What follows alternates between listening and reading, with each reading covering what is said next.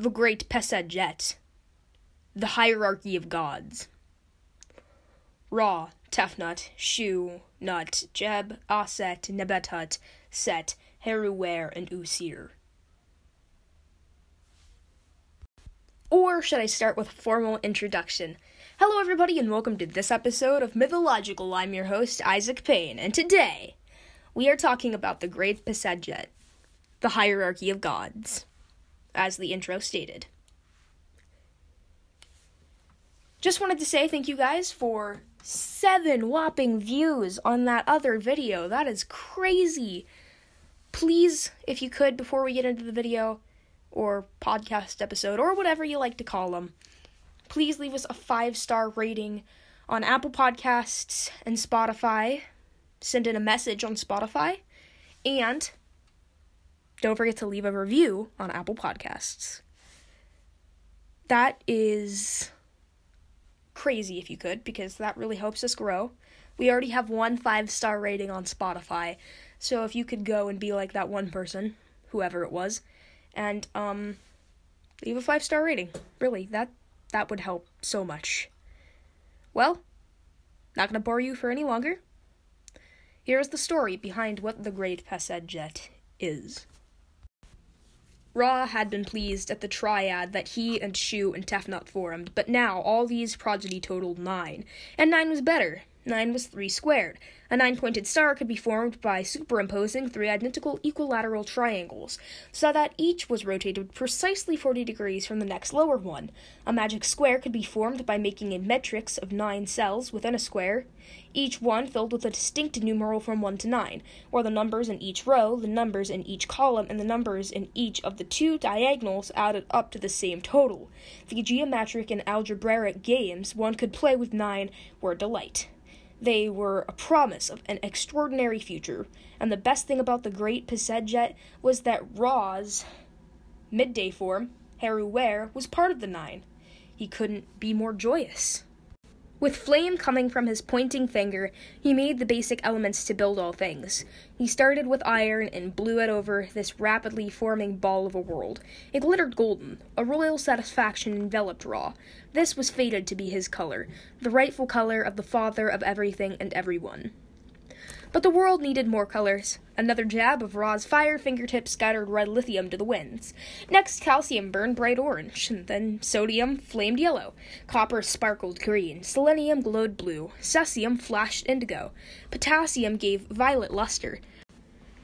So, Ra decided to create animals next, to populate the earth, to make things more than just color humans and gods along with plants and other things that had popped up along the earth as time passed.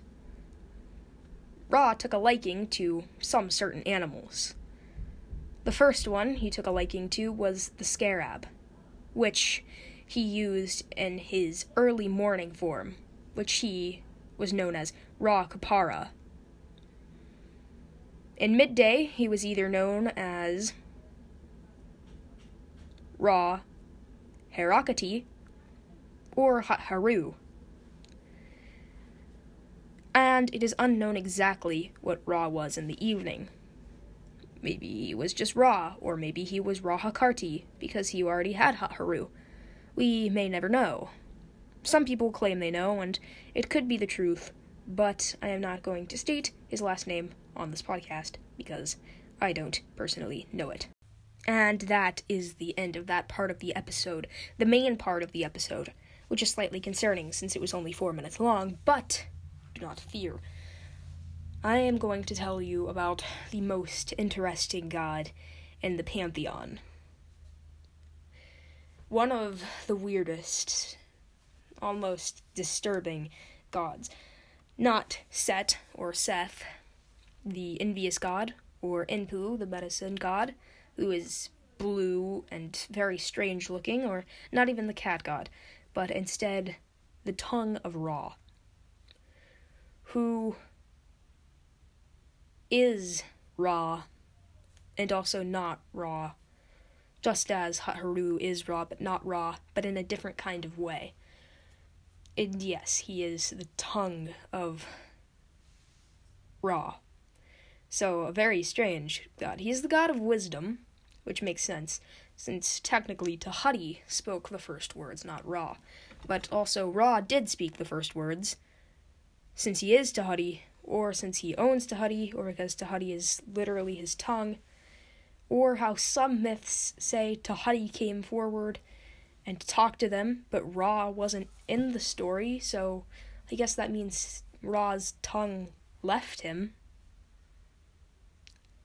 I don't exactly know. You might have even thought I was going to tell you about Ra's old eye, who turned into a god. No. So, yes, he has a literal tongue that can talk because it's a tongue. Kind of a brain scratcher, but we have a little bit more since we only have six minutes and counting. And I have a little bit more to share with you. So, I hope you're enjoying Egyptian mythology, first of all, and that's great. But I wanted to share a little bit about how our podcast is going. Our podcast is going extremely well. We have 14 weekly followers. Please, again, if you could share. I already told you at the beginning of the video to please, please, please leave a review on Apple Podcasts and leave a five star rating on Spotify and Apple Podcasts. That is, and will be extremely helpful. So I hope we can do that because that will be awesome. I also wanted to tell you about the video I will be doing Wednesday, the day before Thanksgiving. What I plan on doing Wednesday is Gobble Squatch, also known as Turkey Squatch, but I like the name Gobble Squatch better. It is a massive turkey cryptid. It is usually and highly regarded as a crypt, id, cryptid, cryptid hoax. A cryptid hoax. Um, I will probably explain what a cryptid and a cryptid hoax is later on in this podcast.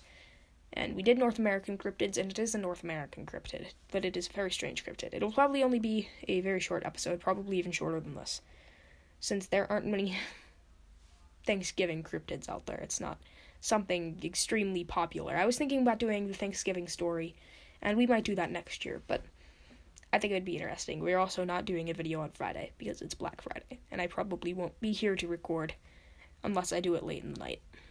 But other than that, we probably won't be recording. So I hope you enjoyed this mini episode. Wasn't much of anything, but thank you. Thank you so much. Please, as I said, you know what I told you to do, so please do it.